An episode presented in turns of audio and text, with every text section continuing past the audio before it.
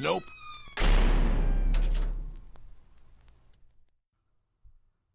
I'm shaking right now. I feel like my fingers are going to fall off if this keeps up. Yet I can't keep this to myself any longer. She. It.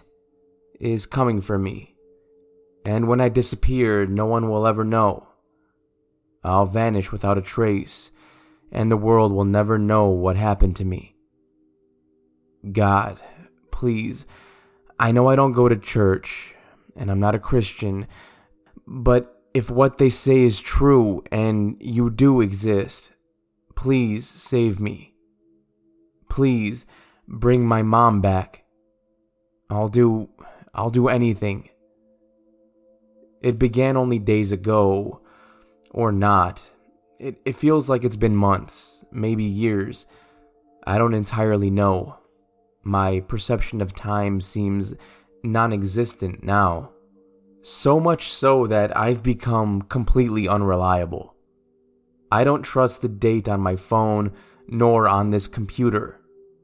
It's jumbled and twisted. Like her. These words, as I type them, seem to skew and distort. It follows the caret as it moves, just like how she follows me. My parents went out on a bike ride together.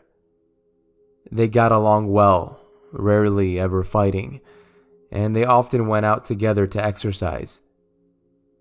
I was perfectly happy to stay at home, keeping an eye on the stray alley cat we sometimes let in when it was cold, and amusing myself on YouTube or working on my book. My book will never be finished now, of all things to make me cry, that had to be it. This time was wrong, though. I heard the front door open, and as I saved my project, and when I left my room to greet them, my dad was limping. Blood smeared his brow, and he was bleeding from his elbows. I asked him what happened, and my mom answered for him he fell off his bike. That voice. It was certainly my mom's, but she sounded odd. The soft tones that I had grown used to over 18 years were completely gone. Even when she was angry, her voice was still characteristically sweet at its core. I asked if she and my dad had fought, thinking perhaps that might have been the cause of my confusion. But my mom told me that they hadn't. My dad smiled at me and told me not to worry. But while he seemed like, well, himself, his voice was strained, and his usual tan skin was atypically blanched. That was not what put me off, however. When I offered to help bandage the open wounds on his forehead and elbows, which were rather minor in comparison to whatever internal damage had caused his limp, he did not protest. He just followed behind me, wordlessly, as I went to get the band aids and neosporin from the medicine cabinet. My dad never let my mom and me take care of him in that way, without some sort of verbal back and forth. My dad was kind of stubborn, like a mule. He would always tell us not to fuss over him, though we inevitably would. My mom just stood there, watching us, making no move to help my dad at all. He was limping, for Christ's sake. She would have never let that slide without checking to make sure his bones were all intact. They must have fought, that was the only reason I could think of for them to be acting like this, especially my mom. My dad's behavior would worry me more, though. He wasn't the kind of person to act so fragile. I wish they had only been fighting. I wish that, more than anything, now. I hate when my parents fight, but at least they're both themselves when they do it. God, I'm going to cry again. but I have to finish this. I have to keep going before it's too late, and she catches up to me. Over the next few days, or perhaps weeks, I noticed little things were off. My mom did not call me by my nickname at all, and she almost always did. When she used terms of endearment for me, they sounded forced, like she was reciting them through gritted teeth. I thought she might be on her period or something. I did everything to explain away the unusual behavior. Maybe the stress of at home college and the pandemic was finally getting to me. Sure, that had to be it. My dad, though, he looked more and more like a ghost every day. There wasn't even a trace of his tan skin, and he was still going to work at the construction site. He was under the sun all the time, yet it didn't make a difference. He grew fainter until that gruff love I knew to expect from him had transformed into something breakable and wispy. He looked at me like he barely recognized me, beyond the signals of his brain telling him that he did. And then I found out why. It was feeding on him. My mom. No, no. Whatever creature had impersonated my mom was feeding on my dad. A vampire? Something else? Hell if I know. All I know is one day I told my parents I was going out. I should have noticed the pleading in my dad's eyes, even when he smiled and waved at me as I left. I should have seen the terror that he could not express in words. I remembered it only when I quietly snuck back inside through the back door, wanting to see exactly what was happening while I was gone. I God, I'm still reeling from it. But I snuck through the kitchen and to the adjoining hall where my parents' bedroom was. Our house was only one level and there were no stairs to climb. And when I peered past the half open door, I saw something that will haunt me for the rest of the little time I have left.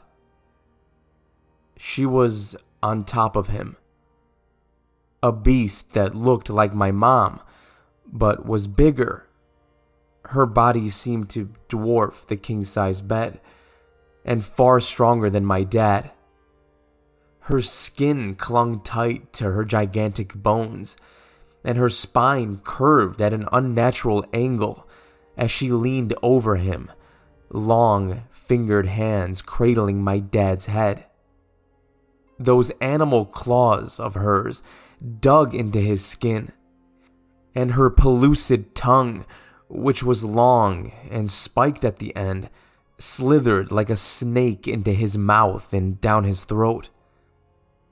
I nearly threw up. Even thinking about it now makes me want to vomit all over myself.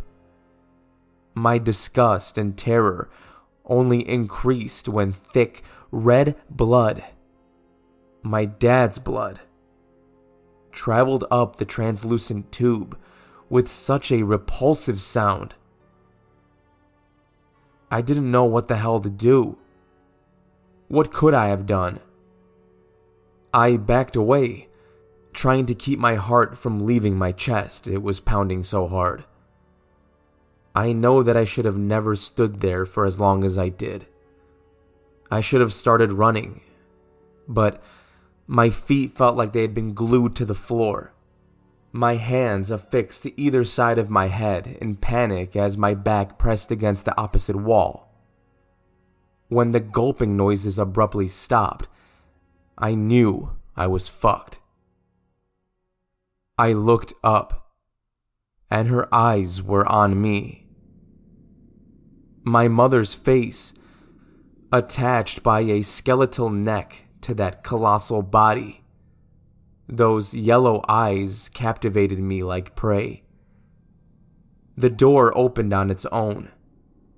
She picked up my dad's feeble body in one gigantic hand and threw him at my feet like a rag doll, his depleted form making a thud on the ground. He was breathing, but barely, and his eyes gazed sightlessly forward. I fell to my knees, holding him, and sobbing like I've never sobbed before. He was dying. This thing had killed my dad. That's when she spoke.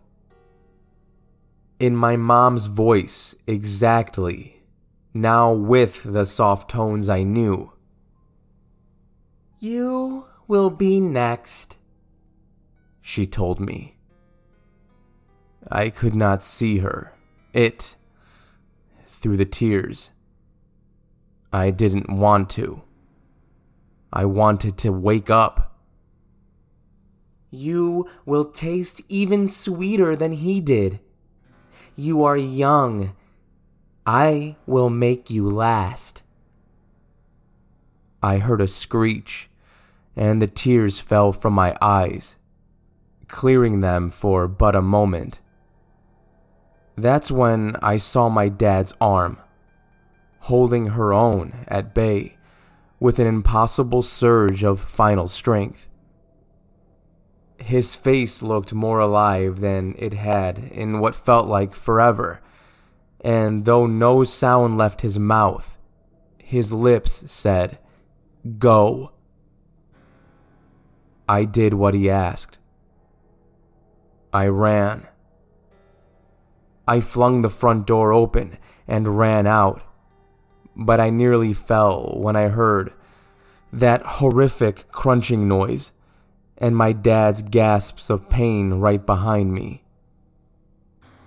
I ran for so long, never looking back. I'm at the library now. I'm on a public computer. This was the only site I could log into. The words are jumbled and the world around me is darkening quickly. I live near a police station, but when I went there, the building was simply gone, like it had never existed at all. I tried to contact my family, my friends, 911, but I can't get a hold of anyone. When I do get messages, they're from her. She's saying she's getting closer. How she can't wait to use my body and bleed me dry. This must be a horrible, horrible dream. It has to be. It has to be. Please. Oh, God. She's here.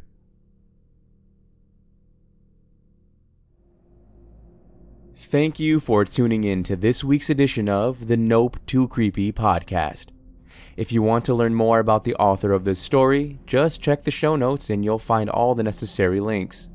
If I haven't earned it already, I hope this is the week you choose to follow or subscribe on whatever platform you're listening on. Until next time, everybody, this is Dan David, reminding you all to stay safe out there. I'll be seeing you in the next episode. Nope.